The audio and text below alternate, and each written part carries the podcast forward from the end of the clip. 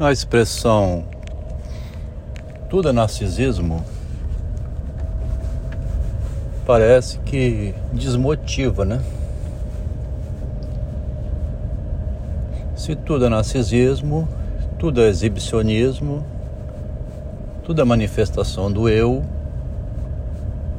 Então, tudo é a pessoa querendo vender um, uma ideia, vender um produto, vender uma imagem. E eu não vou comprar, então eu desisto, né? Quer dizer, tomar o raciocínio por esse lado, que é possível que aconteça, né?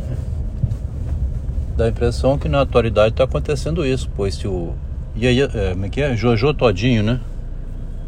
Pablo Vittar, as celebridades se tornaram seres, Anitta, né? Esse tipo de gente, onde a bobeira é o que mais interessa, né? E a bobeira mais interessa, por quê? Porque o pensamento sério, comprometido, né? Na frase de Nietzsche, a verdade é feia, e temos a arte para nos enganarmos a respeito da verdade? Se a arte então é para enganar, é para iludir e suportar a verdade, o que é bom também, né? Ninguém suportaria ter a sua cara virada para o espelho o tempo todo, vendo a asneira que faz da sua vida. Então há uma dicotomia entre o bem e o mal, o certo e o errado, a arte e a verdade, né? Há um problema nessa fronteira que faz escapar para o carnaval, faz escapar para desistência e faz, faz então com que esses aí, né? Ioiô Todinho e Companhia Limitada apareçam no cenário como os mais ridículos, né? Ridicularizar,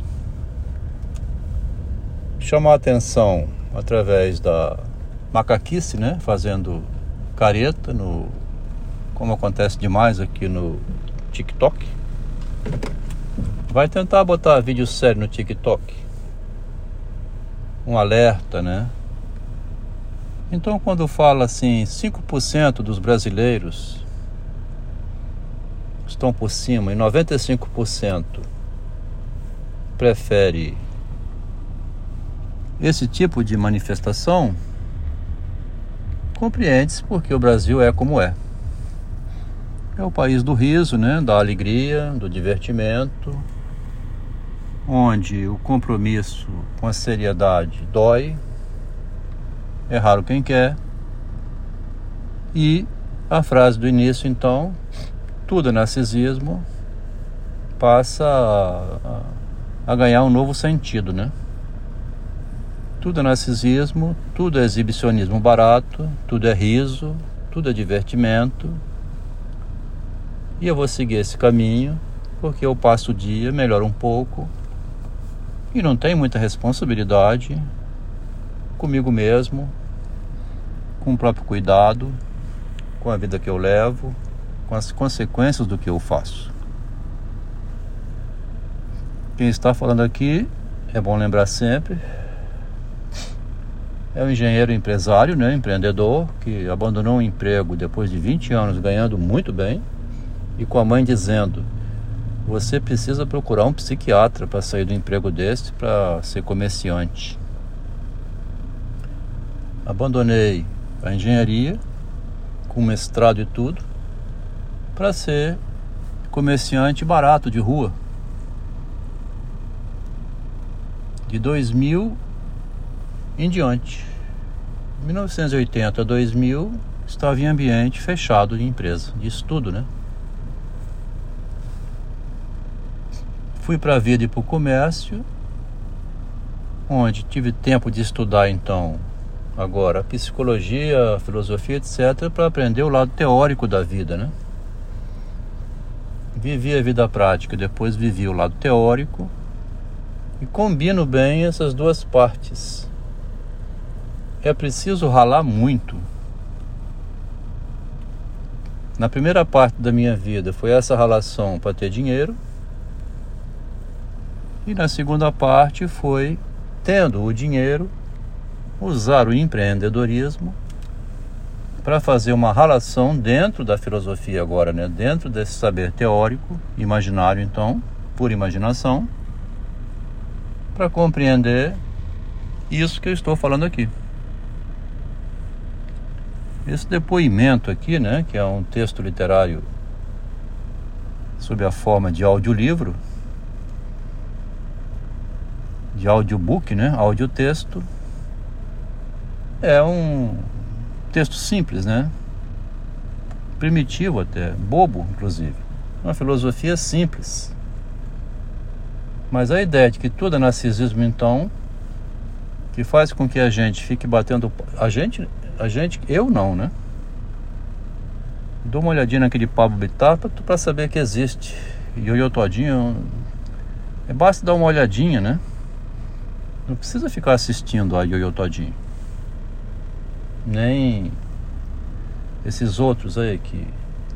Até agora o Vinícius Júnior, né? Ótimo jogador, mas resolveu fazer macaquice, vamos falar assim? Espero que não tenha processo aqui para esse áudio, né? Macaquice que eu estou dizendo é assim.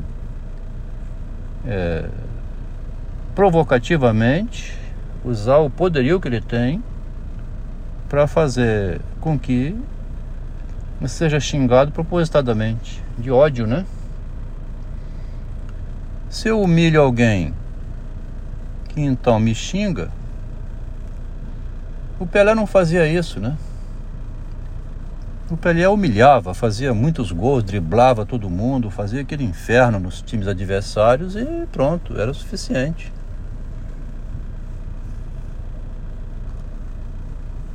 O, outro lado ficava com raiva de perder de monte, né? Ver um gênio se exibindo assim, ganhando e ainda humilhando, né? Quer dizer, então o, o uso da inteligência exigiria você voltasse o seu, para o seu próprio trabalho, levar a sério o seu narcisismo, a sua inteligência. Né? O narcisismo é a sobrevivência humana. A pessoa que adquire o narcisismo, adquire a capacidade de pensar, de discernir isso que está sendo dito nesse áudio. Então você vê esse caminho que a massa segue, né? 95% segue esse caminho do TikTok. E você diz assim: esse caminho eu não quero, né? Isso não vai me levar a lugar nenhum. Eu vou preferir assentar as bases para construir um edifício sólido. Essa frase é tirada do discurso do método lá do René Descartes. É preciso você assentar uma base firme construir um edifício sólido para você, aí você vai mostrar o seu narcisismo de um lado positivo, né? Tem uma massa muito grande agora querendo ganhar na mídia social destaque em fortunas que são anunciadas, iludidos, achando que essa peneira, né? Ele chama de peneira.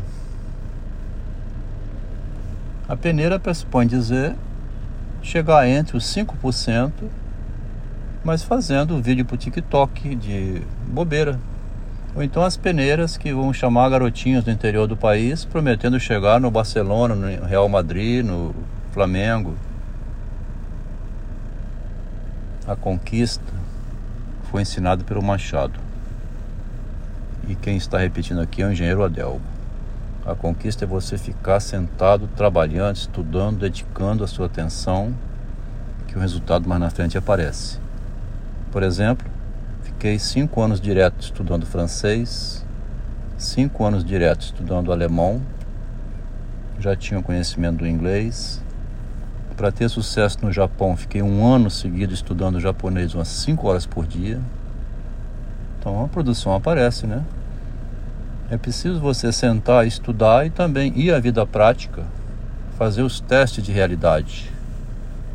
Quer dizer, para ter sucesso é preciso muito trabalho e muita dedicação. Tudo é narcisismo no sentido de que se você for inteligente, você aproveita muito bem o seu narcisismo, né? Caso contrário, sai perdendo.